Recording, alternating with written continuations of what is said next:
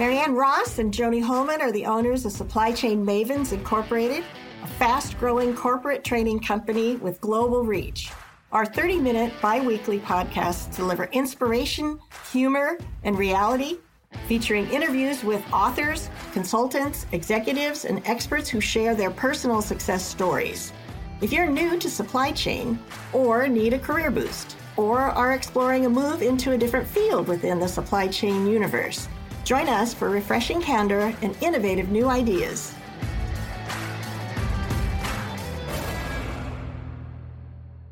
Hi, I'm Marianne Ross with Supply Chain Mavens, and I'm here with my best friend and business partner, Joni Holman. And we are here to, today with the amazing Claire Bloom, uh, who has some really interesting supply chain stories to share with you. So we're going to get right to it. Claire, will you tell us a little bit about yourself? Sure. So my name is Claire Bloom, um, and I am a retired naval officer. I joined the Navy a long time ago. Gosh, so long I can't even think about it uh, because I was bored. So I was bored because I had been in the same job for three years, and I discovered that every time I'd done the same thing for three years, that was about it. That was all I could handle. Nothing was new anymore, and I needed to go do something else. Um, and so I decided, okay, if nothing else the Navy will move me from place to place, and I'll always be doing something different. Oh and gosh. sure enough, it never it never failed to meet my expectation of not keeping me bored. Um, it was it was just a wonderful career, and I retired from that career in 1998 and immediately started an online education program for certification in integrated resource management. Um, I had become certified in CIRM and I had become a qualified trainer in CIRM and decided that this was something everybody needed to know. Um, and it was, keep in mind, this was 1998. So in 1998, there was not much going on internet and technology wise um, so we taught we taught classes by email using address books, wow. where I would send an email out to a group of people saying, okay, here's your reading assignment. Here are the questions you have to answer after your reading assignment. Uh, and here's a question for discussion, and you have to reply to the address book so you all can have this discussion back and forth between you. Um, and and it, it was a phenomenal success. I led to a lot of people getting certified in CIRM. And then um, shortly shortly thereafter, my old third son got four children. My third son uh, decided to accept an opportunity with his company to go to their UK office. And I thought, uh, you're going to take my two grandchildren with you to the UK? I don't think so. So um, Keith and I closed up shop, sold our house, did everything, and then moved to the UK. And of course, so my business, I sold it to someone else who continued to operate it, um, and and that was great. But at any rate, we moved to the UK for two years, and of course, for two years I didn't work. Um, and I came back from the UK in 2003 after those two years and decided, you know what? I don't mind not working. Actually, not working is pretty cool. Uh, yeah, I can read, I can knit, I can play with my grandchildren, I can do whatever I want to. Um, and, and life was grand. I mean, absolutely grand until I was in a book group one day in 2010 and heard that there were hungry children in my community. And that led to me deciding that that was not something I could live with and not do something about. So I started End 68 Hours of Hunger, which is a program where we put bags of non perishable food directly into the hands of children who don't have food to eat when they're missing breakfast and lunch in school on the weekends and they don't have food at home. So uh, we've been very successful. We have 46 programs in eight states. We're feeding more than 5,000 children every weekend. and um, we have tremendous support support from the community and tremendous support from funding sponsors. And there you have it in a nutshell. I retire from that job in, on September the 29th of this year. And I have already found somebody to take my place, and uh, End 68 Hours of Hunger will go on. Wow, what a story. Yes. What a story. So, can I get a little bit more details about your naval career? Because you had some wonderful assignments as and some remarkable ships. I Can you did. share a little bit more about that? Sure. So when I joined the Navy, I was a single mom, and I decided that um, whatever else happened, I needed to prepare myself for a career that would allow me to work in the public sector if it turned out that I decided I didn't like the Navy. So I decided to select a job that had to do with computers. Um, again, this is back in 1981. Computers were all pretty new to everybody. Um, so I selected a job that had to do with computers, which took me to Norfolk and the naval station there at Norfolk. And then moved around to a couple of different jobs. I was an admin officer in Virginia Beach. I was a total quality management coordinator, and therein lies the intro to supply chain management. But um, at Naval Station Norfolk, so let me, let me just tell you a little, well, no, I'll tell you the rest of it first and then we'll go back there.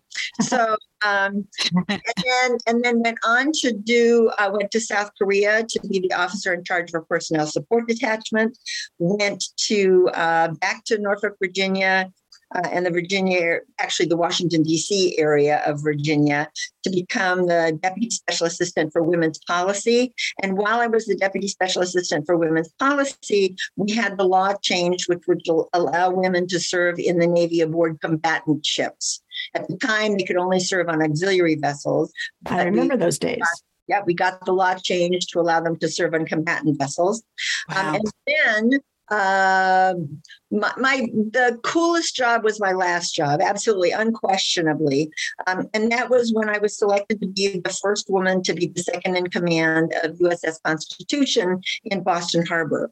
Um, and for those of you who don't know USS Constitution, it's the Navy's 220 plus year old, three masted, square rigged sailing ship that is still an active commission ship with active commission sailors and still resides in Boston Harbor at the Charlestown Navy Yard hard um, and the year that I was, the years that I was XO, we sailed the ship for the first time in 116 years. Wow. made national news, international news. And then later on the next year, uh, we celebrated her 200th birthday. So it was really an exciting time to be a part of the Navy and especially an exciting time to be part of the life of Constitution.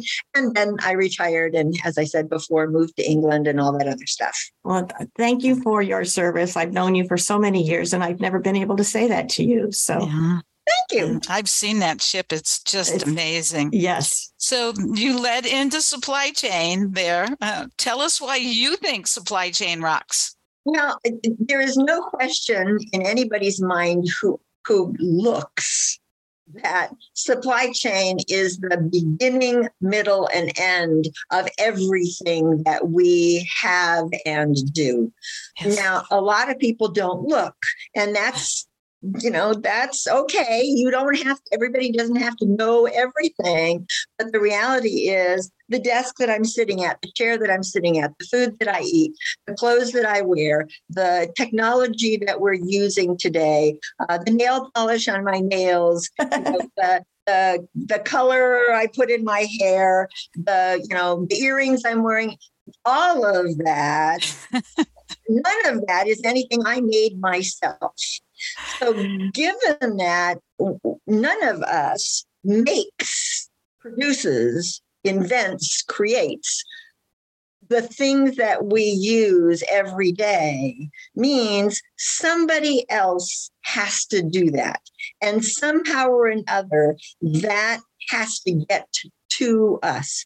So, supply chain is the creation, the ideation, the creation, the initial production, the mass production, the distribution, the retail sales, the, the delivery to my front door through whatever service organization I use, the recycling of the boxes when I open up my box and I take out my product, the, the destruction of the plastic material that's in the box, and then the actual product that I'm holding in my hand. And then what happens when that product's empty? And and I have to, you know, get rid of it and toss it. And and every single bit of that from beginning to end is supply chain management. So there is not one of us who survives without supply chain management. So I mean, how much more important could it possibly be? pretty well summed it up there end to end supply chain for sure Now we really want to know about the heart touching story of meeting the love of your life. This is so much fun. It is a fun, fun story. So um, when I was at Naval Station Norfolk, while I was the director of a counseling and assistance center, this was 1990, um, Admiral Kelso was the chief of naval operations. And Admiral Kelso decided that there were things in the concept of total quality management that the Navy could put to good purpose, even though we were not a business, even though we were not in actual production of anything. And so he decreed from above that every naval station every naval command would have someone at that command who would be responsible for total quality management at that command and would implement all of the principles that could be implemented in a naval environment um, for total quality management. And he called it total quality leadership. So my commanding officer, in his infinite wisdom, went, Dominique, Dominique Claire, you're it. You're the person who's going to do total quality leadership throughout Naval Station Norfolk. And I went, okay, um, I need to get smart on this real fast. So I went to my first APICS conference in New Orleans, um, and it was a five day conference. And in the five days, I was so it was at a time when we had 13 flights of information. One of the flights was total quality management from eight in the morning until five in the evening. It was nothing but stuff on total quality management. And I literally sat there with this fire hose, you know, pumping all this information down my throat and trying to absorb it all. And then I would go back to my, um, I was staying in the military officers' housing across the the peninsula across the bay and and i would just try and think about all the things that i had heard and then come back the next day for another big massive dose um, and in the middle of all of that there was a an evening event for first time conference attendees which i was a first time conference mm-hmm. attendee so i thought okay i need a break I need a drink. I need, you know, I need to sort of unwind a little bit from all of this. So I went to that event. And at the time, APICS had a regional organization. It was APICS. They had a regional organization. Uh, and I was a part of, by virtue of where I lived in Virginia, I was part of Region 11. So I go to this event and there are all these tables. And sure enough, there's a table for Region 11. So I go to table Region 11 and I introduce myself to Joyce Wahuta. I'm sure you guys are, are Marianne for sure. Right. Joyce. But anyhow, um, and so we're sitting there and we're chit chatting, and then the program begins. And uh, up on the stage is this Brit. And I'm like, you know, what is this Brit doing on the stage of the American Production and Inventory Control Society? and I thought, but okay, whatever. And so, uh, and he he literally castigated us to go back home and get involved with our local chapter. I mean, he was like, boom, boom, boom, go home, get involved with your local chapter. You know, you got to be involved with your local chapter. So I'm like, okay. So I go home. Um, this is this is October. I go home November, December. Those are holiday months. We don't do pretty much anything, nor does our local chapter. But January comes along, and I go to my first local chapter meeting. And who is sitting there at the desk as the guest speaker? But this same Brit who was marching across the stage, telling us all. So, I, so it's really kind of funny because the first words out of my mouth to him were actually a lie. So I said to him, Hi, Keith. I'm Claire Bloom. I met you in New Orleans. I hadn't actually met him. I had just seen him on the stage talking to the 500 people in the audience. And um, anyhow, he looked at me and he said, Of course, I remember you, Claire. And inside his head, he told me later, he said, I never met this woman because if I would have met her, I would have remembered her. it was so sweet. But anyhow, um, and, and he had a meeting. He, he was the speaker and he spoke.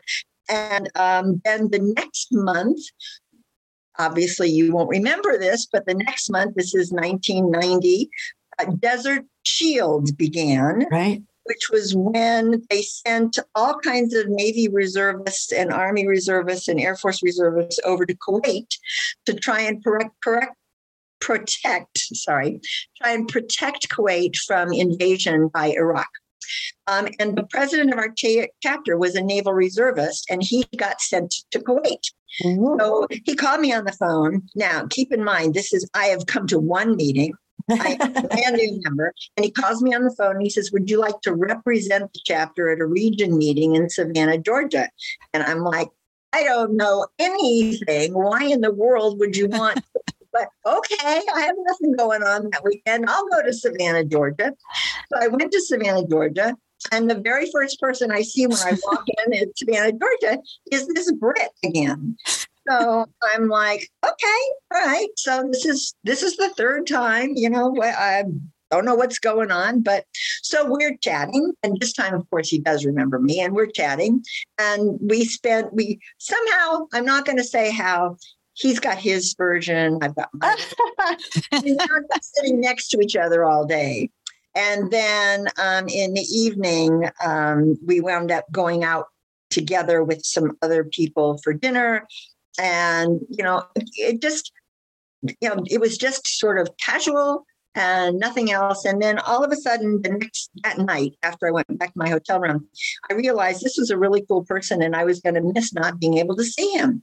And so, lo and behold, the next day, as I'm flying home, I'm walking through Atlanta Airport, and you know Atlanta Airport. Atlanta Airport is ginormous. Yes. As I'm walking through Atlanta Airport, Keith comes up behind me and says, "Claire," and I just basically almost burst into tears. And I just gave him my business card with my phone number, and I kissed him on his cheek and I turned around and I went to get on my flight. Well, needless to say, to make a very long story very short, we met at this APICS meeting. We had our first date at an APICS region meeting, and then we got married a year later at an APICS executive committee meeting. Oh my goodness. We've been married for 30, 31 and a half years. 31. Oh my goodness. So yeah, yeah, Yeah. yeah. Oh, that's and it, it is so much fun following you on Facebook and watching how your lives have evolved together, your children, your grandchildren, your great grandchild, right? Three now. Three great grandchildren now. Oh my goodness. and, and all the travels. Yep. So that's been a wonderful story and a blessing for those of us around you who have watched that evolve. Thanks. So now we just have to know more about your role in End 68 Hours of Hunger. So, um, as I said, it wasn't. I wasn't working. Everything was fine. I'm at a book group meeting, and one of the women in the book group says to me, "I have children in my classroom who, from the time we get free lunch on Friday until the time they come back to school on Monday, have nothing to eat." And in that instant, I basically was convicted that I could not know this and not do something about it. And so I made the decision right then and there that I was going to do something about it. And I came home and I told, told Keith, and Keith and I started talking about it. And we started saying, okay, yes, we have to do something about this. And yes, we have some money we can throw at it. So I went down to the school district office uh, soon and after that. And I said, okay, I understand you have hungry kids. I have some money I can throw at that. And they said, we don't want your money.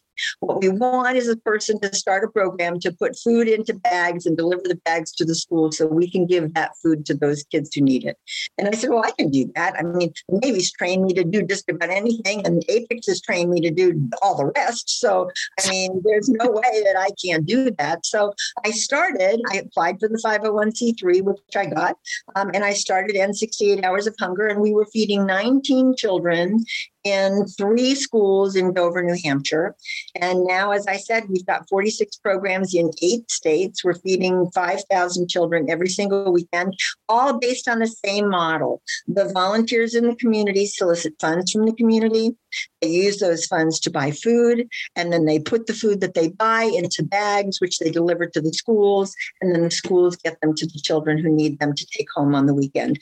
Um, and it all works pretty much seamlessly, or did until COVID.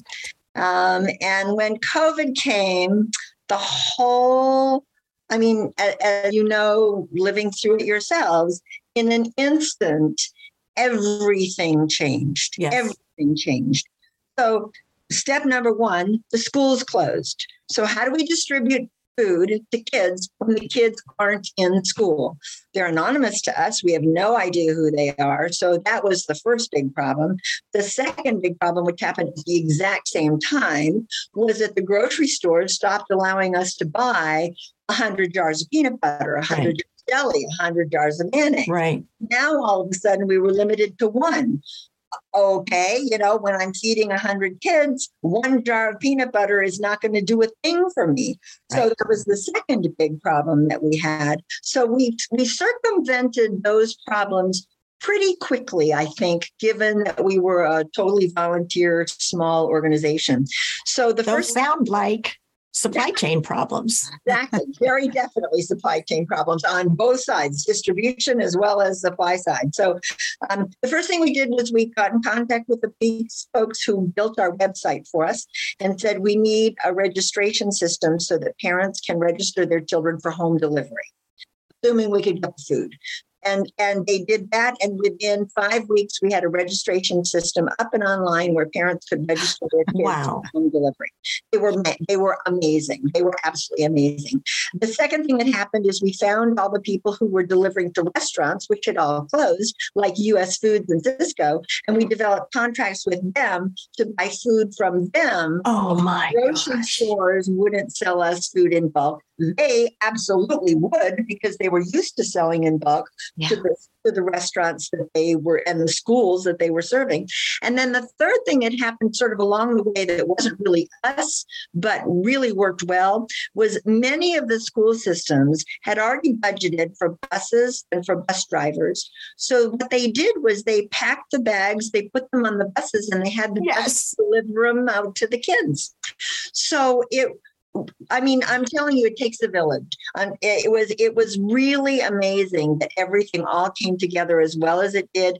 Um, and then the fourth thing that we did that was uh, very impactful is many of our programs decided to give gift cards to the grocery store uh-huh. so that they could go and buy their one jar of peanut butter, their one jar of mayonnaise, their one jar of jelly. Yeah yeah. And so we did, we distributed gift cards to the families each week so that they could go buy the things that they needed from the store. There were a lot of other things that happened in the broad scheme of things that that made a big difference. As you well know, the government sent out stimulus payments to everybody um, twice when COVID hit. They um, upped the value of food stamps for families that were using food stamps so that they got more. Uh, unemployment um, payments were multiplied with additional right. unemployment funds for those who lost their jobs. So there was a there were a lot of things that all worked together to help help keep our kids fed. But the reality was is we were a part of that process to make sure that kids got what they needed to get. My gosh, what a transformation story. What a digitization story. Yeah. What a pivot for your supply chain, searching out those new suppliers that could get the food in multiples. Oh my gosh. Yep, it was an adventure. that it's, has to be very gratifying for you. It absolutely, there's no question that it was to know that we could carry on, know that kids weren't going to go hungry. That was that was just huge. Mm. It, it's a real testimony to the importance of resilience in supply chain, right? And, and no the, question. The no uh, question. creativity of leaders in supply chain to be able to facilitate that resilience. Well, and one of the things that comes clear to me through that, and I'm sure to you as well, is that a lot of companies insist that they can't do things any mm-hmm. differently. And so they keep doing the same thing the same way, believing, and I know they believe it, believing that they can't do it any differently. And then you see these breakthroughs when a company realizes, oh my God, I can actually do something a little bit differently. And yes, and by absolutely. doing something a little bit differently, I'm saving money. I'm saving on material. I'm saving on uh, cost. You know, I'm saving on production time and lead time. I'm getting products to customers sooner. Um, I'm getting a better quality products to them in the quantities that they need all of that. But unfortunately, so the bigger the company, I think the harder it is for them to make that sort of leap to say, okay, you know, we can do this a different way. Right. Yeah. Right. Showed huge demobilization leadership on your part because of the well, pandemic. thank you. I mean, you know, it's sort of one of those things I couldn't not do it. So. right. No, it's it's so, just why you're just wired that way to I think so. You know, to think, think outside so. of the box. Yeah. So Claire, what kind of thing, what kind of idea would you, or what kind of advice would you give a person that is entering the supply chain field for the first time nowadays? Well, I guess the first thing I would say, and I, am thinking in terms of a college student. Okay, a college student goes in and takes college classes, and they in their business classes, and they take some classes in supply chain management, and and then they go to work for a company, um, mm-hmm. whatever that company is, and in whatever role it may be. The first thing is to recognize a they are a part of the supply chain, whether they're the accountant or the human resources director or the person who's actually operating the machine, they're a part of the supply chain. So just like a process flowchart, you know, take a look at where you are in the supply chain and what areas of the supply chain you are actually touching. And then find out as much as you can about every area of the supply chain that you are touching in one way or another, whether it's your customer, your supplier, your customer's mm-hmm. customer, your supplier's your supplier, whatever learn as much as you can about them and and with an eye towards saying hmm is this the best possible way that this can be done? Now, as a junior person, you're not going to go to your boss and say, hey, boss, no, I think we should stop doing this this way, and I think we should start doing this way. No, but have those conversations with your counterparts along the way, um, just simply to learn for the purpose of learning, not for the purpose necessarily of reinventing the wheel, but for the purpose of learning. And then learn as much, as much, as much as you can until you absolutely feel like you've got a handle on it all. And then move on, you know, find out a little bit more about something a little bit different, a little bit outside the edge of where it is you're working. I've always said the growth is is saying yes to something that's on the edge of your expertise. Because when you say yes to something that's on the edge, then as you do that, your edge expands and you grow. And so, uh, you know, that's kind of what you need to make your own little growth and knowledge supply chain working here for you.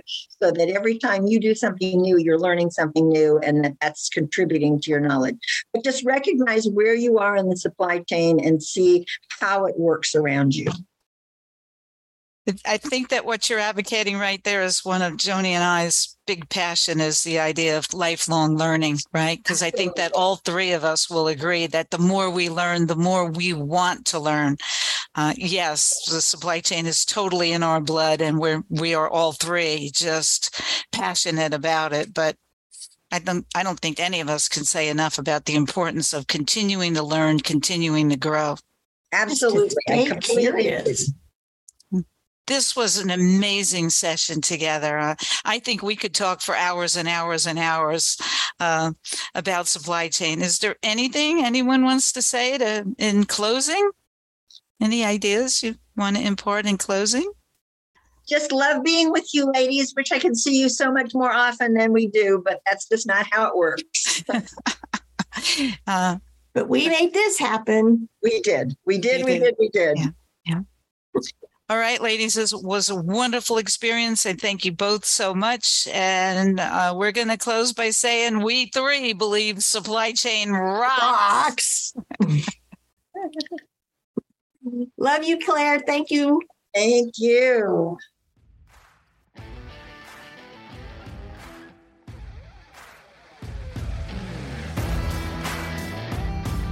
Thank you for listening to today's episode of Supply Chain Rocks. We hope you've been inspired and informed during our time together. Learn more about the training events we offer by visiting our website at supplychainmavens.net. We'll be back in two weeks.